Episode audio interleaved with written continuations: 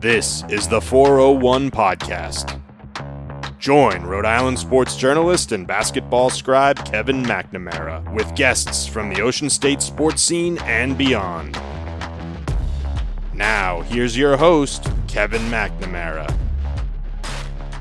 Hello, and welcome to the 401 Podcast on Kevin Mac Sports. I'm your host, Kevin McNamara. Thank you for joining me, and March Madness is finally here. Conference tournaments are the first stage of the madness, of course, and this week brings tournaments that cap off this bizarre pandemic season. I'm headed to New York to check out what the Big East tournament with just a handful of fans looks like. I'll have to bring my binoculars, I think, but hey, it beats my basement.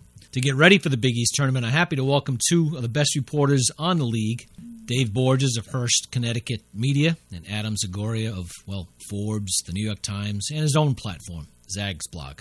Before the guys join me, I'd like to take a moment to tell everyone about our good friends and the great products at Manscaped. Manscaped is the best in men's below the waist grooming. Manscaped offers precision engineered tools for your family jewels. It's this crazy time of year. It's a March Sunday morning, and I have two of my Big East media compatriots with me Adam Zagoria from down in, well, yeah, I think he's in New York City as we speak. Might be headed to Jersey a little later today and Dave Borges from Connecticut. Dave, where is your house? What, what town in Connecticut? Southington, Connecticut. Southington, Southington. I got it. Home of Carl Pavano and uh, Rob Dibble and several other uh, decent athletes over the years. There's been a few uh, hoopsters from there too, but I, I, can't come up with it right now. But those, uh, it's t- tough to top those two dudes. That's for sure.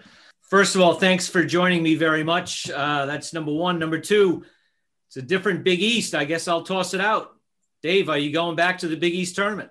I will be there. Um, I was, uh, yeah, excited to get the uh, get the approval earlier uh, a few days ago, and um, you know, it's it's interesting. It's you wonder what you get out of being there. Um, I personally prefer to be at games. I see more, even though we're going to be way up there in the uh, the hockey press box, which is about as high as you can get in that building.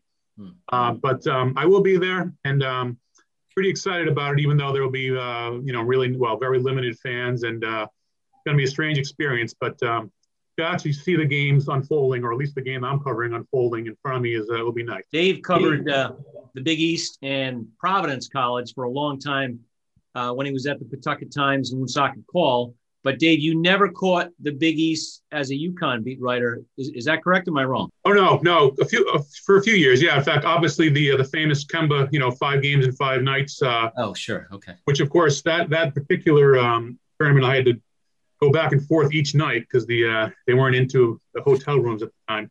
Yeah. Um, so that was fun. But uh, no, yeah, no. For a few okay. years, I have covered UConn, and quite frankly, other than that particular year, UConn never did very well in the years that I was covering them. Of course, the six overtime game at Syracuse. Right. Um, but uh, yeah, no, it's it'll be great to be back. Great. And then uh, Adam, I, unfortunately, I'm not going to ask you if you're going this year because I have to flash back to last year. Uh, Dave was obviously covering UConn in the American last year, but Adam and I were two of the uh, poor souls who were scrambling to get out of uh, the Big East and the Madison Square Garden when the pandemic hit last year. Uh, and then Adam, y- you got sick relatively recently after that. Can you just tell everyone, uh, you know, your story from a year ago? Yeah, I'll tell you two quick stories that uh, relate to the Big East tournament and my health. Um, first of all, Dave mentions the six overtime game what year was that? Oh nine. Yeah. So uh, basically, they left out, and as you guys know, at the Garden, they leave food out for the media. There was a big bin of hot dogs that were half cooked, not cooked, undercooked. And that night, I grabbed one of those hot dogs, maybe two, ate it quickly, you know, as we do as reporters. I was ready to go to the game. Within like 15 minutes, I was as sick as I've ever been in my life. Uh, I had to find a private area in the media area to, uh, you know, basically throw go to up, the bathroom. Go to the bathroom. Up, throw up in a garbage can. Oh. Um, and I left the building before that game and went home. I was sick as a dog all night. Um, I somehow maybe got two or three hours of sleep. I woke up in the morning and all the highlights on Sports Center were, you know, six overtime games, Syracuse, UConn. So uh, I blame the garden's uh, faulty kitchen work for that. And then, yeah, last year, um, you know, it's crazy if you think back to it, right? Because the NBA shut down on March 11th. That our whole world changed that week. March 10th, I went to a big concert at the Garden and Allman Brothers tribute concert with 18,000 unmasked fans. Which, if you think about it now, 18,000 people in a building with no masks is just insane. And then the next day, I was at the Big East, like with you guys on the 11th. Then we got home that Wednesday. The NBA canceled. On the 12th, I was very hesitant about going back to the Garden for the Seton Hall game that day. I told my editors, I'm like, look, guys, I'm not sure I feel safe going back there. Um, my editor was pretty cool. He was like, if you want to write it off TV, that's fine. Um, you know, we don't want you to risk your health or write about the environment. You know, long story short, by noon or whatever, two o'clock that day, they they canceled the rest of the tournament. They, they canceled that St. John's Creighton game at the half. And then about a week later, uh, my family and I were at the Jersey Shore, and I started getting fever, headaches, and you know, I had the virus, um, and I tested positive, and blah blah blah. So you know, I was one of the first people to get it, um, and then I was sort of over it by like April, and and had antibodies, and, and not really worried about getting it again. Right. No, I, I was I went back on that Thursday. Uh, oddly, I had two nephews in town the night before, and they wanted to see Providence play at the 2:30 game. And I'm like, guys, it's not going to happen on Thursday. What, what, what, do you mean, Uncle Kev? What do you mean? I'm like, I'm telling you, it's not going to happen. What, what do you mean? St. John's is playing Creighton. They're about to play. So then they throw the ball up, and all they do is kept calling me, when can you get me in? You know, what, what door can I meet you at? I'm like, guys, it's not going to happen. Yeah. And then sure enough, the Big East played a half, and the plug was pulled at the half, and uh, life has changed forever. But anyways, enough about last year. Uh, this year they will be back. Uh, looks like every team is going to get a, a, chunk of tickets basically for families, which I, I really applaud. I, I, applaud the Big East for giving it a shot.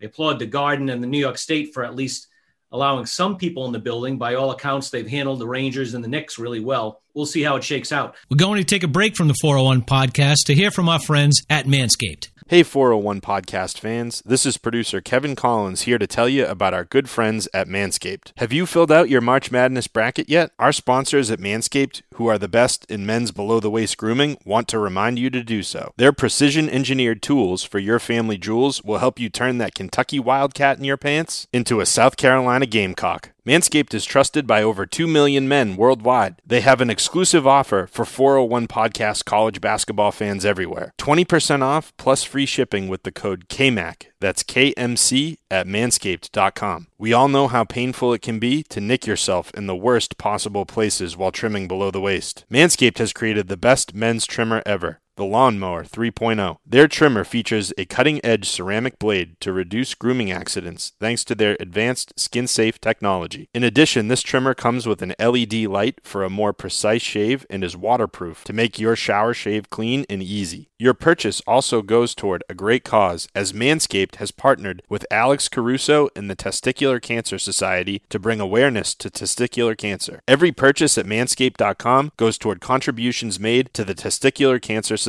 Get 20% off and free shipping with the code KMC at manscaped.com. Be the best ball handler this year with Manscaped. I think all three of us are excited about UConn and the way UConn's playing. And uh, Dave, I got to ask you about the Huskies. I, I, I want to say I predicted this, but I predicted it three weeks ago when Bouknight came back and really played well against Providence. I think that was his first game. He seems to be getting better and better. The team seems to be gelling around him offensively. Uh, they've been just outstanding the last couple of games offensively. Yeah, no question. I mean, he's he's terrific. Um, you know, we know how talented he is and what he brings to the table. You know, smooth, efficient scorer. Um, but you know, he makes everyone else better too, just by taking the focus away from other guys and other people. RJ Cole has stepped up big time since since Bouknight's been back. Um, other guys, Adama Sanogo has really emerged as a uh, as an inside presence. And the one thing that Dan Hurley will be quick to point out too is that Andre Jackson, the freshman, is, is healthy too. He was out for six weeks. He came back a, a couple of games before. Um, matter of fact, I think his first game might have been the road Providence, if I'm not mistaken. And even though he's not putting up big numbers, he does a lot of thing, little things. He's an excellent passer, great athlete, very good defend, defensive player, and rebound. Um, does a lot of little things, and he's really helped them out a lot too. So basically, as, as you know, the, band's back together, as you could say. Uh, Akok, Akok, who's you know dressed and could go but isn't, uh, they just feel he's not ready after tearing his um, Achilles a little over a year ago. They're pretty much healthy, and uh, they haven't been healthy most of the season. So it's kind of a scary prospect for uh, fellow Big East teams because they're looking very good right now, and uh, certainly Bouknight's playing as well as anyone in the country. So, so Adam, this is one of those volleyball questions. I know you're a frisbee guy, but this is a volleyball question, so I'm, I'm going to toss it up. So I know you're one of the few Big East writers who actually saw Dan Hurley coach back in high school. I imagine you popped into a few of those prep school games down there in New Jersey. Uh, could you have foreseen this this quickly? Three stops. I, I think it's still only within ten or twelve years that Dan's even been a head coach, and they should be in the top twenty-five. I've been voting them top twenty-five, and they haven't gotten in. Um, are you surprised, or you re- really could see this coming? I mean, look, there's a lot of ways we could go with that that question, and you know, we could talk forever. I mean, look, first of all, his last name is Hurley. His father is one of the three high school coaches in the Naismith Hall of Fame, um, and you know, respected on all levels of the game. Uh, he and his brother Bobby obviously grew up. They have basketball in their DNA. You know, I used to go to St. Benedict's and talk to Dan and cover those teams. And you know, it's funny. He had some high school teams that probably could have beaten some mid-major, low-level college teams. I mean, he had Samardo Samuels and uh, Greg Echenique and you know Zach Rosen, Tamir Jackson. Did, did he have J.R. Smith? He did coach J.R. Yeah, in uh, I think it was was that 03 maybe J.R. was the uh, McDonald's All American. So I'm, I'm going to interrupt. Okay, we know Dan Hurley. We know how dialed in he is. He, he can freak on guys. What was J.R. Smith at 16 years old like, and how did he mix with? I, I can't even imagine that scene. You know. I mean, yeah, I should caveat that by saying I didn't cover those teams, but I've talked to Dan about it, and um, you know, there was some talk there that was when he could still go from high school to the NBA, and I think J.R. Uh, you know, seek, sought Danny's advice on you know whether he should go to college and and that whole process, and I think uh, you know Dan told him he was he was ready to go to the NBA. That and uh, you know other people in, in JR's ear, but it is it's definitely funny to think about yeah. JR Smith interacting with the Hurleys. Yeah. Um, but you know, I think sometimes you know Wagner, you have to think outside the box as an athletic director or someone making a decision on hiring coaches. And you know, at the time, that was a pretty radical idea to hire a high school coach. I mean, you know, he, he his name is Hurley, but he was a high school coach. You know, Wagner hired him. Danny called up his older brother Bob, who was working with the horses in Florida, and oh, yeah. you know Bobby came back and became an assistant coach, and now of course Bobby is the head coach at Arizona State. So really, that decision by Wagner sort of launched you know two head coaching careers. And you know, I think Dan put in his time. He was at Wagner, that he did well there. Then he went to Rhode Island. He kept moving up and up and up. You know, he says UConn is his dream job. But I think I think there are other coaches like that. I mean, I don't you know I don't want to sidetrack us too much, but you know, a guy like Kevin Boyle, longtime coach at St. Pat's. He's now at Montverde.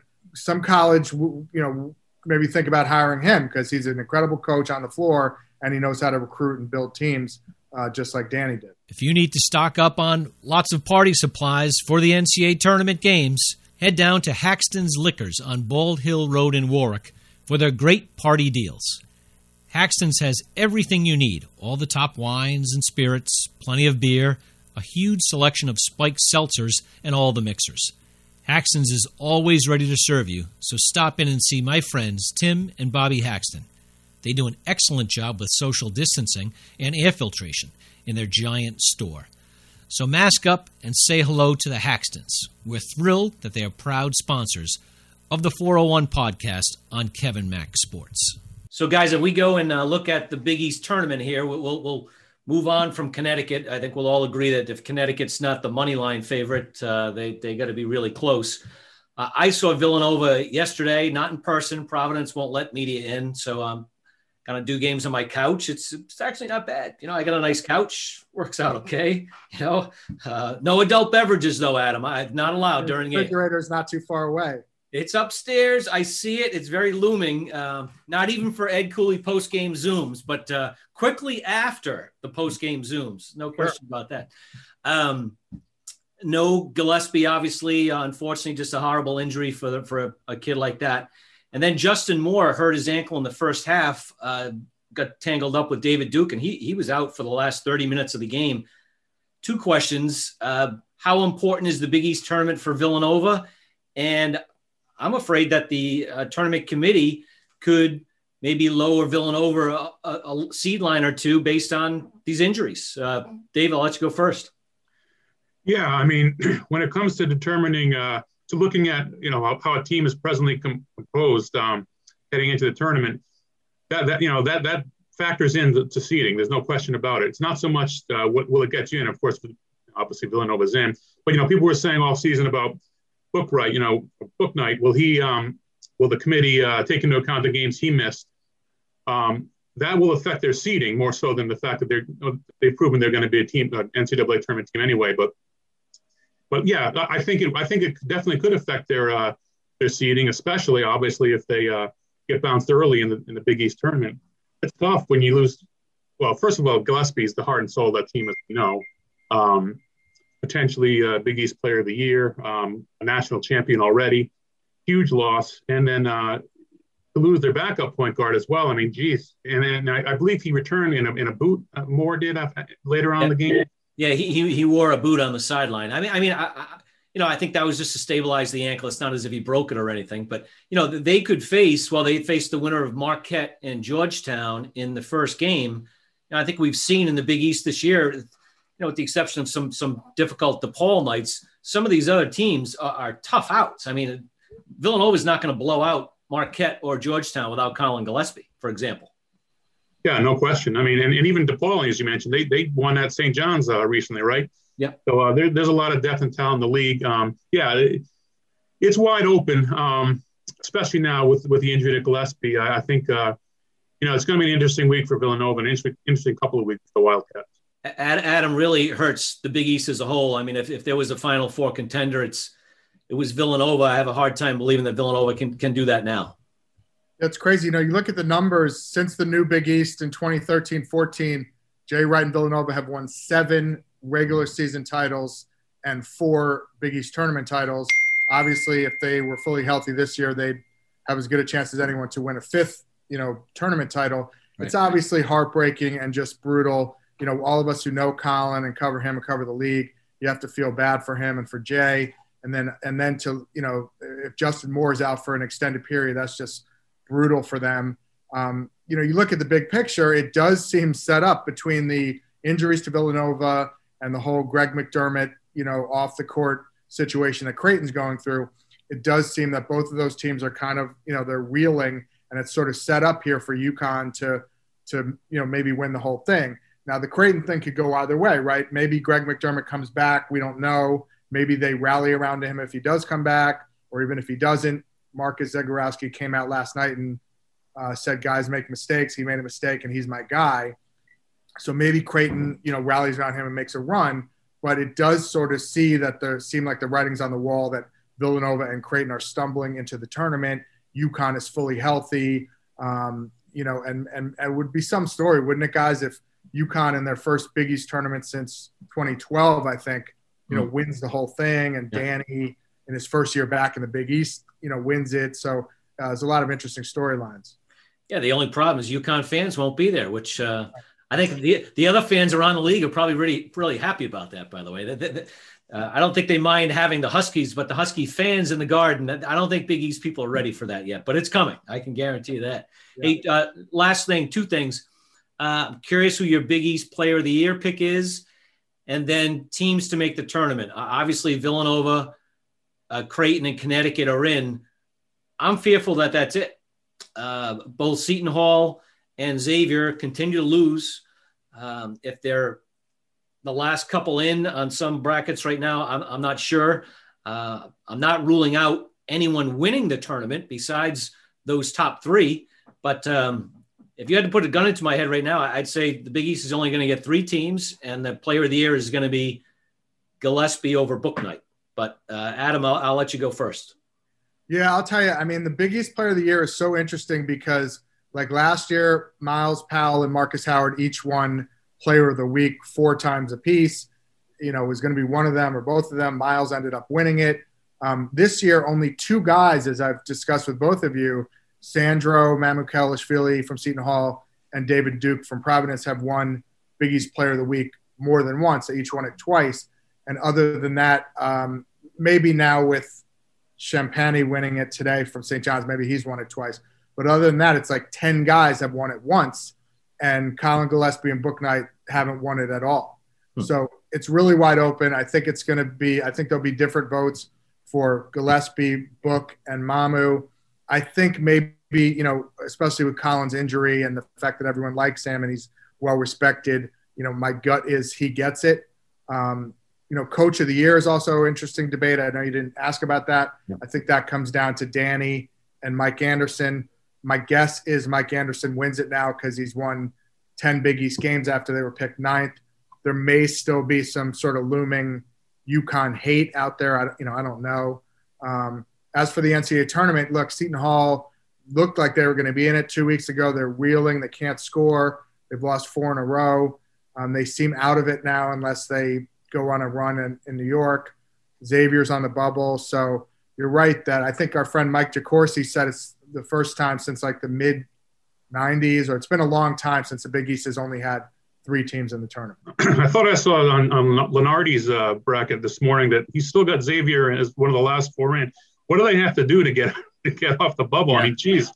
And Seton Hall, yeah, they they really spit the bit down the stretch here. I think it could definitely just be the three teams. Player of the year is very interesting. Um, if you ask me and probably a lot of people who the best player in the Big East is, I mean James Bouknight, right? It, sure. he's the most talented player with the best NBA future. James Bouknight, I think. Um, but he only played nine Big East games, and that's to me, and probably I, I, would think to the coaches, probably not quite enough. He, you know, he doesn't even qualify as one of the leading scorers in the league, even though he would if he is. He's averaging 20.9 a game um, in Big East play um, 20.6, I believe. So I don't think he'll win it. Um, you know, I was on the Mamu uh, bandwagon up until about a, a, week or two ago, and he's really mm-hmm. struggled down the stretch here. I mean, I think he'll be a good pro as well. I think David Duke will be a good pro, or could be a good pro. But um, I think it does come down. And you know, Marcus Zegarowski, and by the way, Creighton played very well yesterday, and Zegarowski played probably his best game of the year. I wouldn't, you know, the McDermott thing, yes, but it didn't seem to affect him yesterday. So it's going to be interesting that if, if UConn Creighton in, in that two three semifinal game, that could almost be sort of like the uh, you know the, the, the biggest game of the tournament next week.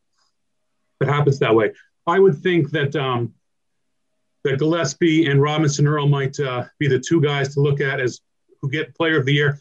I, I, I guess I would probably say Gillespie probably will win it, and and you know pretty deserving. Hey, okay, so last one. Uh, this is good news. This is good news for Adam, anyways. So the Friars play DePaul nine o'clock on Wednesday night. So that means I can't cover a game and say, "Hey, Adam, you have to leave your apartment. Too bad. I'm going to buy you three beers," because the bars close at eleven o'clock in New York City. Is, is are they are they changing those uh, rules for the Big East tournament, Adam, or is that what we're looking at? Make sure you invite Jaden Daly, by the way, or else he'll feel left out if you don't. You yeah, but I can't. The Friars play at nine o'clock. Everything's going to be closed. Yeah, better you than me, my friend. I'm going to be asleep at 10 o'clock that night. And thank God I don't have to cover that game. And if Providence were to win, I'll have to play Borges and UConn. One of us has to go home. So, you know, I mean, I, I would imagine, uh, Dave, if UConn were to lose to the Friars, uh, that's it for your Big East tournament stay. And I'll be on, I'll be on Amtrak on Friday morning is what it is. I'm going to bring you guys some uh, soda pops and a couple pillows and sleeping bags, and I'll leave them up at the top of the garden. And after that, after you guys are done writing at about 1.30 in the morning, you can have a couple soda pops and then just camp out there. Let, us no just, hot dogs. Yeah, let, let, no hot dogs. And let's just say uh, my, my, editor at Kevin Mac Sports will not require an extensive uh, rewrite. So I'll be I'll be out a lot earlier than 1 a.m. I'll, I'll, be I'll be in my hotel by 1 a.m. Okay. Anyway. Did you have to go through an extensive job interview for that gig at Kevin Mac Sports, or? I I did. Um, the word is is once I showed them my Augusta background here uh, in my office, they they were in. The guy's a huge golf fan, so that that's all it took. So looks like you got a Larry Bird poster up there too. Well, it's it's a famous photo for people who grew up in New England, anyways. I'm sure Dave's seen it. It's Larry and Dr. J going at it. Unfor- unfortunately, my lighting isn't great, so Jay's cut off in the corner a little bit. But what are you gonna Yeah, do? they both they both kind of grab each other's throat, right? If I remember that correct, that picture. It's a good one. Hey guys, travel safe and uh, appreciate you joining the 401 podcast on Kevin Mac Sports. Well, that's it for this week's 401 podcast. Thanks as always to producer Kevin Collins, to Dave Borges and Adam Zagoria, and to our sponsors at Manscaped and Haxton's Liquors. We are now on Apple Podcast, Stitcher, Spotify, and Buzzsprout. Subscribe on whatever platform you enjoy most. Shoot us a like and look for the next edition of the 401 podcast with Kevin McNamara. Thanks for listening to the 401 podcast with Kevin McNamara. Get the 411 on the sports scene in the 401 by subscribing to the 401 podcast from kevinmacsports.com.